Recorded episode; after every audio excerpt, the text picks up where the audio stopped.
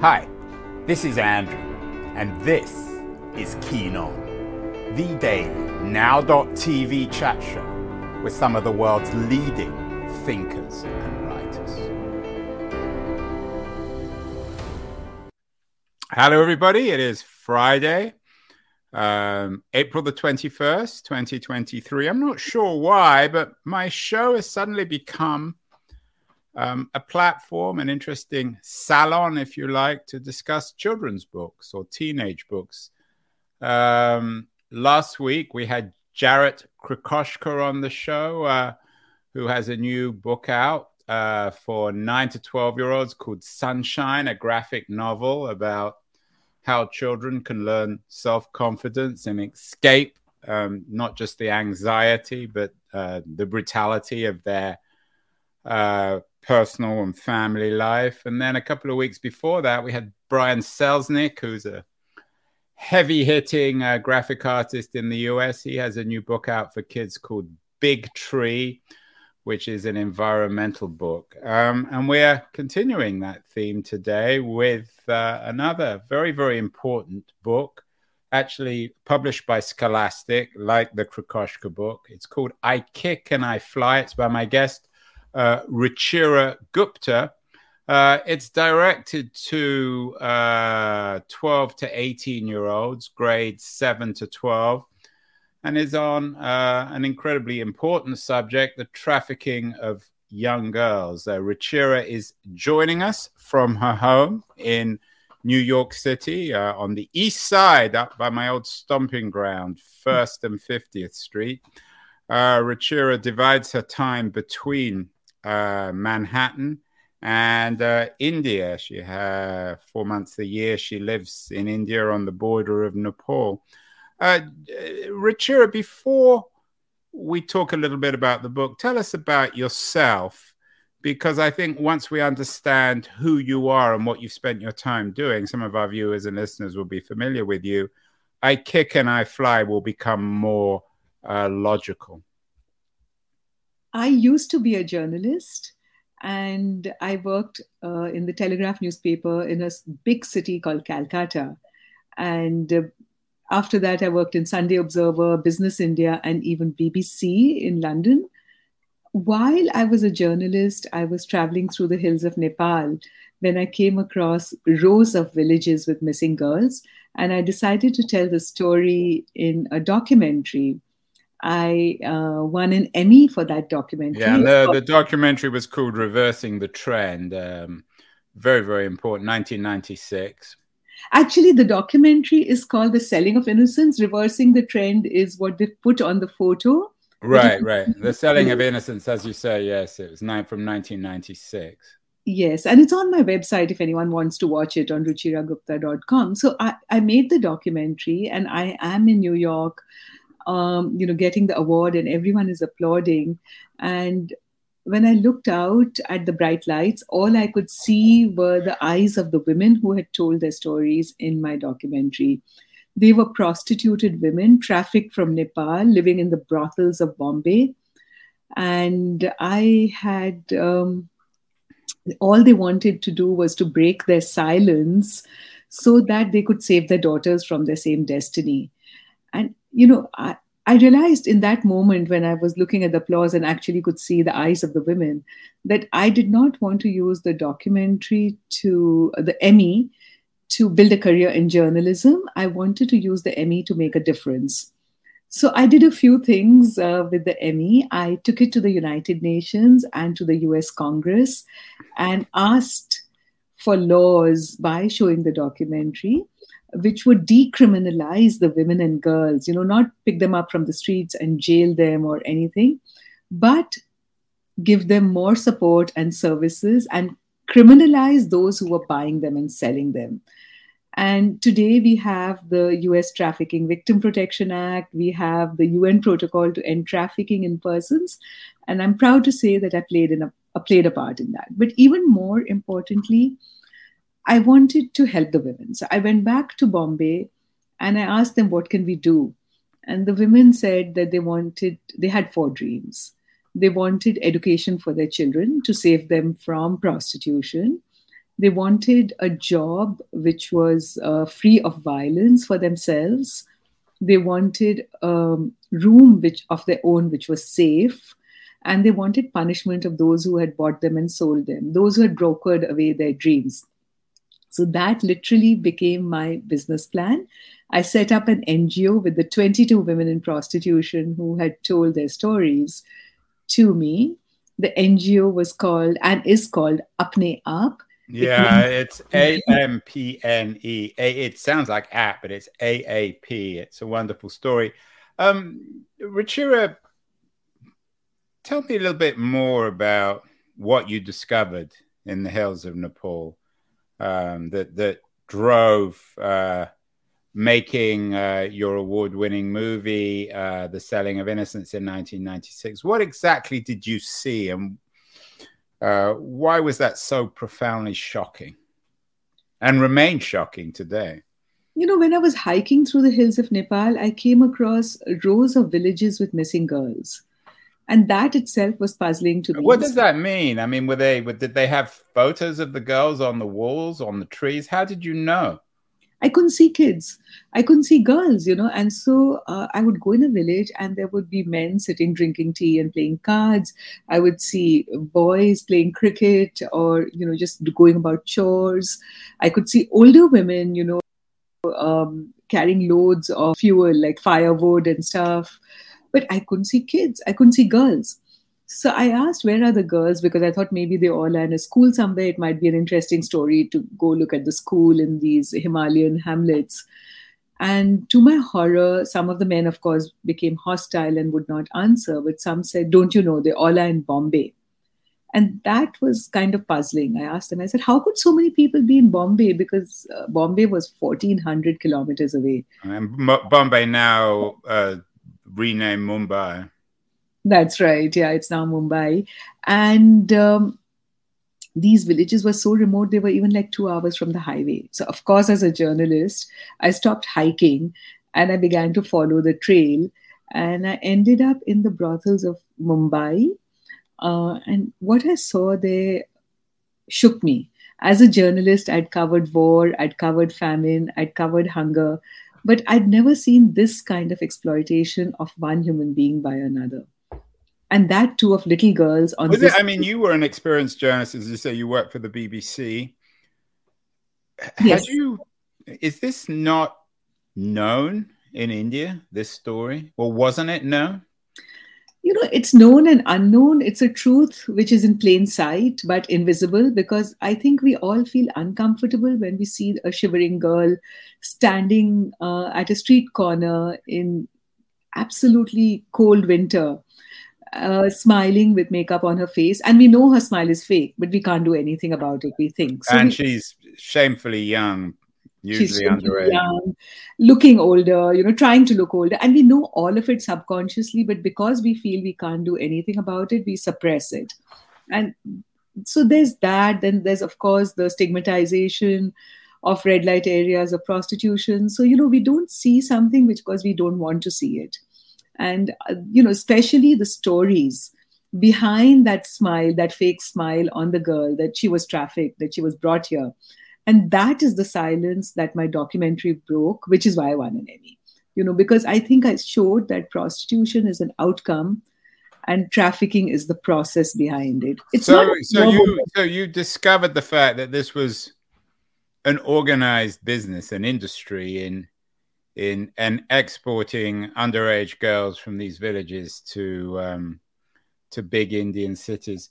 Is this a particular problem in India, or is it true in much of the rest of the world, particularly Southeast Asia, of course, which is associated with with uh, with prostitution, and indeed the West in in the United States and in Western Europe? It's a universal problem. The United Nations says that uh, human trafficking is the second largest crime in the world the International Labour Organization says that 25 million people are victims of trafficking on any given day. The United States uh, says that uh, you know there's any number between 100,000 to 300,000 victims of trafficking in the US at any time. And do you know, surveys re- reveal, research reveals that the average age of a girl being trafficked in India is between 9 and 13, and the United States between 13 and 15. Yeah, it's for, for anyone, particularly if, if, if you have a daughter, it's it's horrifying. So we have this this huge problem. Let's get to the book. The book is out this week. I kick and I fly. Is it specifically written for teenage girls, Ruchira, or for teenagers in general?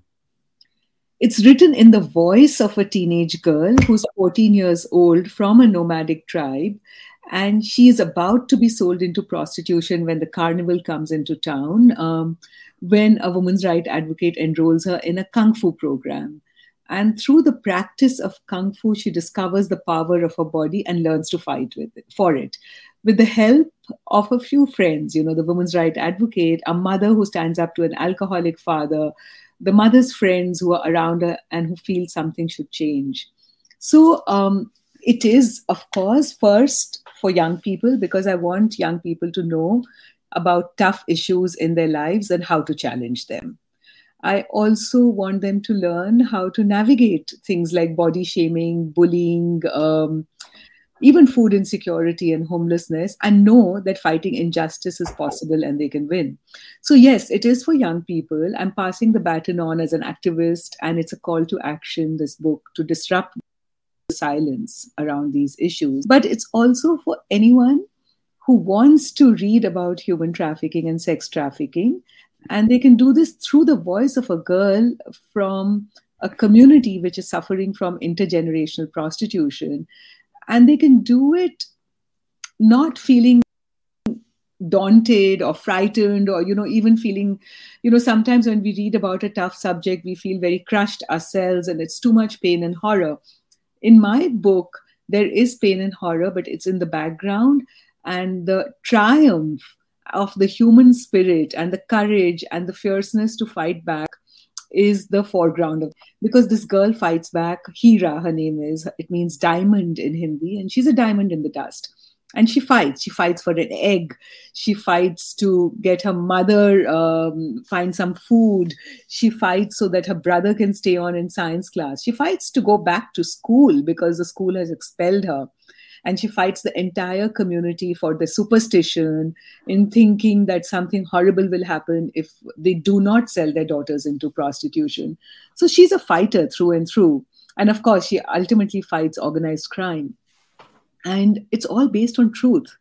Uh, you know, it's based on true life experiences inside my NGO Apne Aap.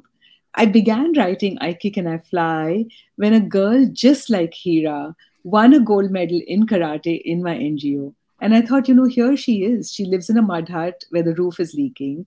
She's gets hungry every day, and yet she stayed on in school and won a gold medal. I, my heart was kind of swelling, and I wanted to share the story with the world because I think young people also don't need to know that big problems can be challenged, and uh, you know, not to get daunted, but to do something. And this is a story of hope based on truth. And I think parents and teachers also need to talk to young people about things which are prevalent in their lives and nobody talks to them about it. Uh, the, uh, the Center for Disease Control recently brought out a report in uh, about youth uh, teen mental health in America. And they said that you know teens are reporting sadness, uh, suicidal tendencies, and the root causes are sexual abuse, body shaming, bullying, uh, food insecurity, and but, but Ruchira, there, I'm not excusing any of those things, but there's a, a there's a, a, a huge gulf between that and, and, and selling your 12 year old daughter into prostitution, isn't there?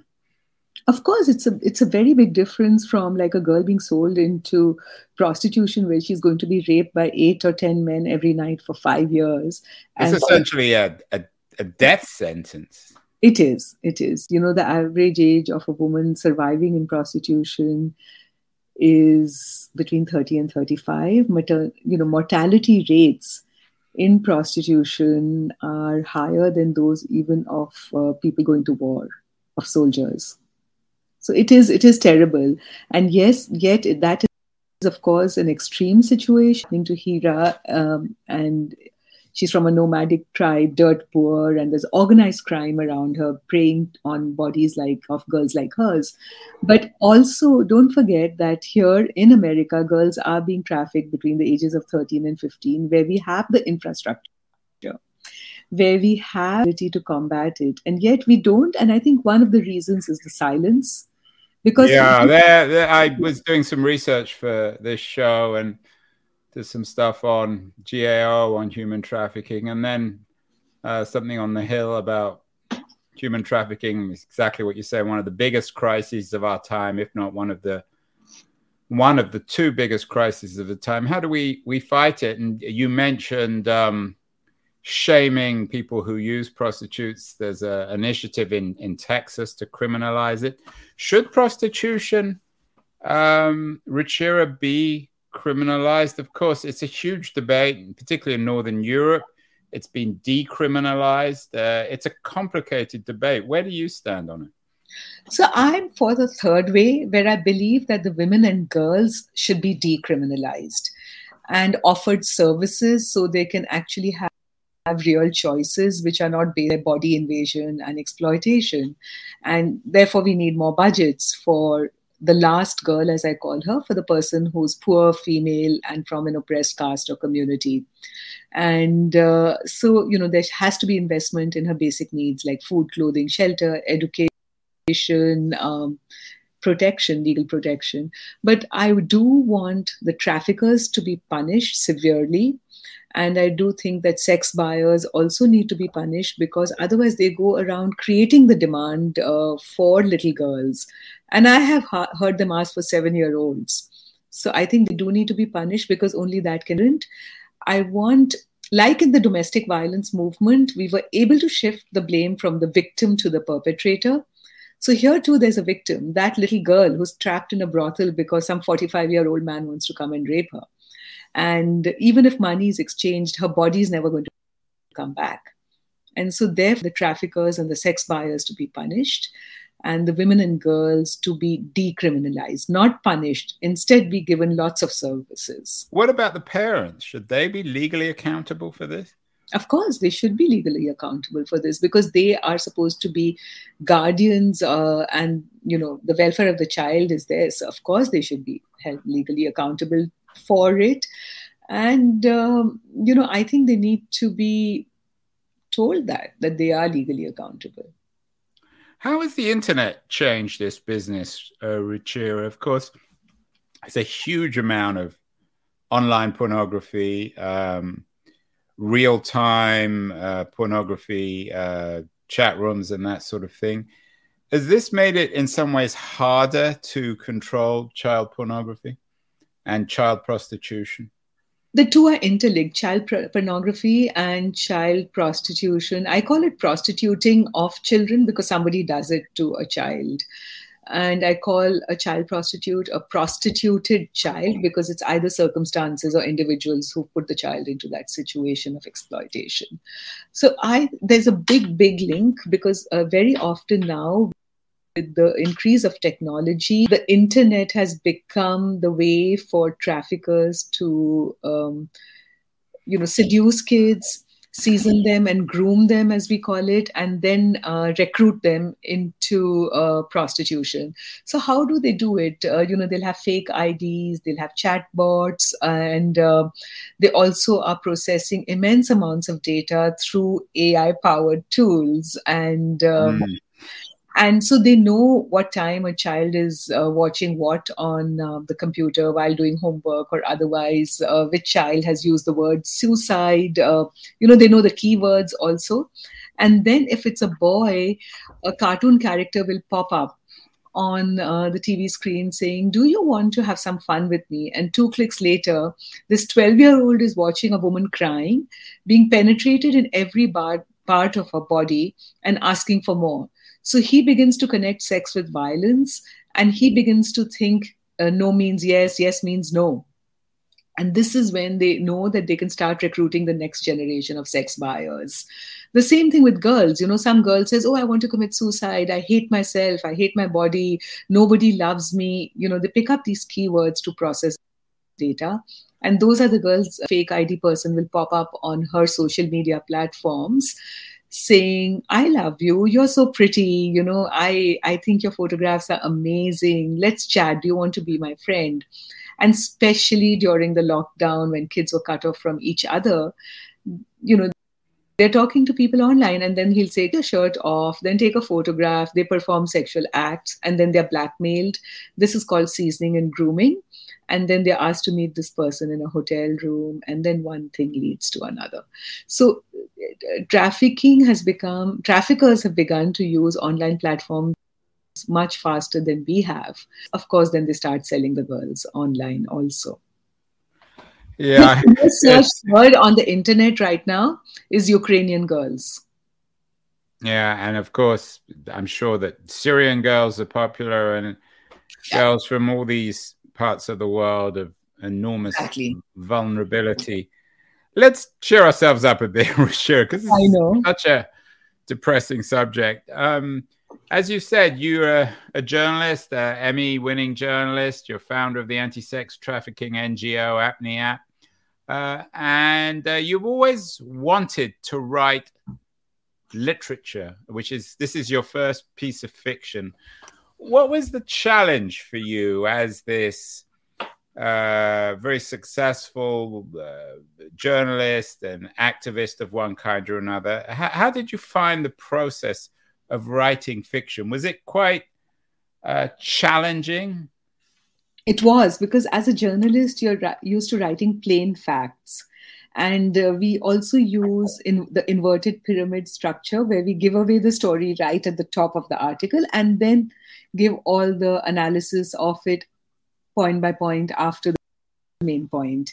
In uh, literature, what you have to do is build the imagination of your audience, build suspense, build fear, anger, and how your hero overcomes all of these. So I had to, and also you have to flesh out the story by making your reader go into the places. Um, you know, they can, they should be able to hear the sounds the agonist Hira can hear. They should be able to sense the fear that she uh, feels. They should be able to see the street that she walks on, full of brothels and girls sitting under yellow lights. Um, they should be able to uh, feel it on their skin, in their heart, in their mind, from all the five senses. So I had to put in a lot of visuals um, uh, to the plot. And, uh, you know, initially my plot was very fast paced because Hira was acting and acting and acting to free herself from being sold into the sex trade. So she was kicking the class bully. She was um, biting the hand of a kidnapper. She was um, learning uh, kung fu in a park every day by you know balancing and uh, jumping and all of that. And uh, she was even raiding uh, the cupboard of her mentor to find clues to her best friend who had gone missing. Like you know because her mentor was also investigating some other missing girl, the hostel owner who had enrolled her in a kung fu program. So um, you know, I had to slow down the pace. My editor would say, slow it down, slow it down. Let your reader understand where you are and what uh, Hira is doing. And so I had to bring in interiority, I had to bring in um, dialogue. I had to sometimes shut my eyes and go to sleep at night, imagining where Hira was, what she was doing. And interestingly enough, once you develop the characters, the characters begin to dictate the story to you. So I would actually wake up the next morning knowing what I would write because I had the story in my head dictated by or her brother Salman. It was it was quite a fascinating experience. And the book is out this week. Uh, Kirkus, which is the industry standard for reviewing new books, called it a triumphant debut. I wonder how you feel, given you've got some movie background yourself, about all these superhero movies, the Wakandan style movies, Black Panther. Is this, it, to me, this sounds in a way as if it was written as a superhero uh, narrative, and yet at the same time, it's much more grounded in real life. How do you feel about the fashion for superhero? Movies and narratives, uh, Ruchira? I like some of them and I don't like some of them, you know, and that is because some of them seem too remote and too action oriented and I, they're not grounded in anything. And some of them become human they have relationships and they live in a community. So it depends on the superhero.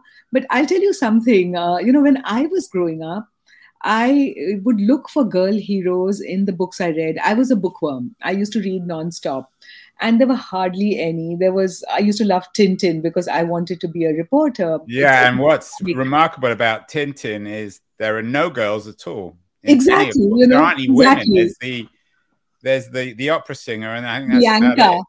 Bianca, yeah. Bianca Castafiore, and that's about it. That's right. And so I always wanted Tintin to be a girl. And of course, that wasn't possible. And then I also grew up on a British author called Enid Blyton when I was mm. young. And Enid she, Blyton, yeah, we all did in England. Um, yeah. Was it the famous five? The famous famous four? five. And if you remember that in them, uh, you know, there's a character. Again, Fatty is a boy. Then there's another one, you know, where um, they, they have a detective club, and there's a girl who's quite uh, bold and solves things. Her name is Georgina but she wants to be a boy. She calls herself George. And mm. all those things stuck with me because when I had a chance to write a story and I had a girl who had won a karate gold, mod- gold medal in a red light district in a dirt poor village, it was a true story. And I'm writing fiction based, my characters are based on truth, but they are characters in a fictional story. So I could put imagination and ideas and some of my own dreams uh, into it. And uh, so my girl is, of course, a hero. She is um, almost like a superhero, but she doesn't put on a pantsuit. She doesn't have magical powers. She has uh, the courage of finding the powers inside herself. Because as she practices kung fu, she discovers the power of her body and she learns to fight for it. You know she learns that her, her, body is not an object to be preyed upon but a vessel through which she can change her it's world. a wonderfully inspiring story Ruchira about how realistic is it for a 12 year old living in a in a in a village in the himalayas to actually realize this do you think I invite you to Forbesganj. Uh, I would love to if you, uh, you know, but that would I, be wonderful. I do invite you there because you will meet girls from my NGO who've broken burning tiles, have black belts in karate, and have kicked the teeth in of a few bullies. Um, and this happened inside the red light district in my NGO because you know uh, in the NGO we were literally the NGO was in the red light district. So it's a strip of brothels. The criminal overlords that I describe in the book as fictional characters did live there and keep an lookout for you know how many young girls are there? How many can we sell when the annual cattle fair comes into town? And uh, I started this community classroom right in there. And uh, then I started a hostel because it wasn't safe to not have them away from the red light area at night. And then the traffickers would show up in the hostel. They would jump over the walls to kidnap the girls. If the girls came home for weekends to be with their parents, they them up. One family was actually locked up, and I had to go in and figure out how to get them out. So um, I had to hire a security guard for my hostel. I had to make the walls go higher and all of that. But I thought, you know, if these girls are going to be threatened like this and bullied or kidnapped or whatever, at least let them put up a good fight. And every day when I was walking from my home to the red light area to this hostel, I used to see two people teaching karate in the near the rice fields. So I went to them and asked them, I said, Will you teach my girls uh, karate? And they said, Yes. And transformation really did begin because those girls put on those white uniforms and they had yellow belts first, and then how one girl won a gold medal. And everybody began to feel a sense of pride. You know, even her own father, who wanted to sell her, thought, oh, my daughter. Yeah, I'm curious, Ruchira, what has been the response of, of parents? I mean, I can see great shame. On the other hand, for most of the parents, or many of the parents, I assume that the revenue, if that's the right word, uh, for this was essential perhaps just to feed themselves and their families. Absolutely. That's what they believed. It wasn't essential, but that's what they knew. And they knew this since the time of British colonialism because, uh, you know, when the British, when Britain had colonized India, they had passed a law called the Criminal uh, Tribe Amendment Act, uh, under which they had labeled certain nomadic groups as criminals and uh, just because they resisted colonialism. So they threw them out of the forest, saying the forests belong to the government. That's where they live. Then they said you can't trade in the medicines you make or the utensils you make or the dairy products that you sell. You can't trade in that because, you know, companies, made in England companies had to come and sell those products. So they were. Then they were banned. They would do it secretly. So then they were told you can't move from one place to another because, uh, and you have to report to us at midnight and at four in the morning if you're going to do it secretly. And so these people suddenly became landless, livelihoodless, and they had to become squatters in the hands of overlords in the lands of overlo- of uh, landlords and uh, they were then um, forced to do the most menial tasks, but the women had to become sexually available. And slowly they forgot everything except pimping and prostitution. So the bo- pimping was passed down from father to son and um, institution from mother to daughter, which is why I said that in such communities it became intergenerational and even rituals were created around it, like marriage to a banana tree, mm. which I mm. write about in my book, I Kick and I Fly. So when I, India became independent, uh, this law was, of course, removed from the books. But the stigma, the custom, the marginalization stayed. And, you know, these people had no idea that life could be different. The government had put into place a lot of entitlements like low cost food and housing and all that for oppressed communities. Um, mm, I mean, Ruchira people use the metaphor of lo- uh, colonialism as looting or pillaging or raping. Maybe the metaphor is quite literal.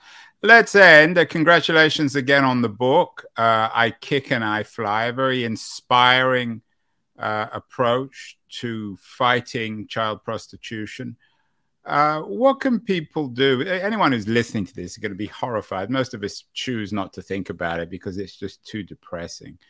But what can we do? I mean, given the reality that most of us can't dedicate our lives like you have to this, what what can ordinary people do to try to address this this terrible problem, this curse, which, as you say, is is one of the two biggest problems in the world today, and most of us choose not to discuss it. So, people, first of all, I ask you to buy the book Mm. Well, that goes without saying, Ruchira. I, am assuming that a lot of the proceeds will go to your nonprofit. Everything I do, all the proceeds go to that. So I encourage people to buy the book because by doing that and sharing the book, you break the silence. And then if you want to do more, go to the website of ruchiragupta.com or ikickandifly.com or my NGO, apneaap.org, because between the three, there are resources, calls to action. You can educate yourself, you can become aware, you can act, you can volunteer, and you can donate. And every penny counts because uh, it'll pay towards another girl learning karate or going to school or buying a textbook or a school uniform.